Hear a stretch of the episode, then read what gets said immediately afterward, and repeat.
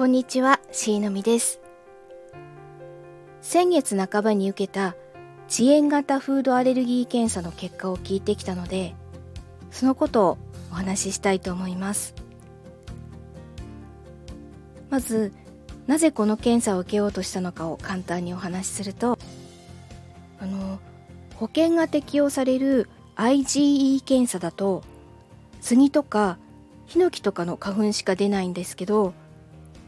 特定の食品を摂取するとそれが呼吸器に来たり消化器に来たりジンマシンが出たりさまざまな症状に悩まされてきたんです。昔だったら検査結果には問題がないのであとは精神科へっていう話になったそうなんですけど遅延型フードアレルギー検査なら原因が判明するかもしれないということで全額自費ではあるんですけどどこにあのトリガーがあるか知らないままで生活していくのはやっぱり怖いので検査を受けることにしました。でそれで検査結果が出たわけですけどまあ毎日普通に食べていたものが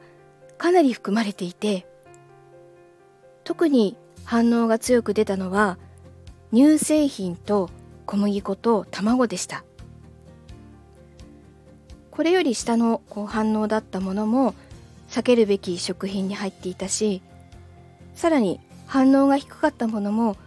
4日で1回までにするようにということでした。正直何をどうしようかなっていう感じです。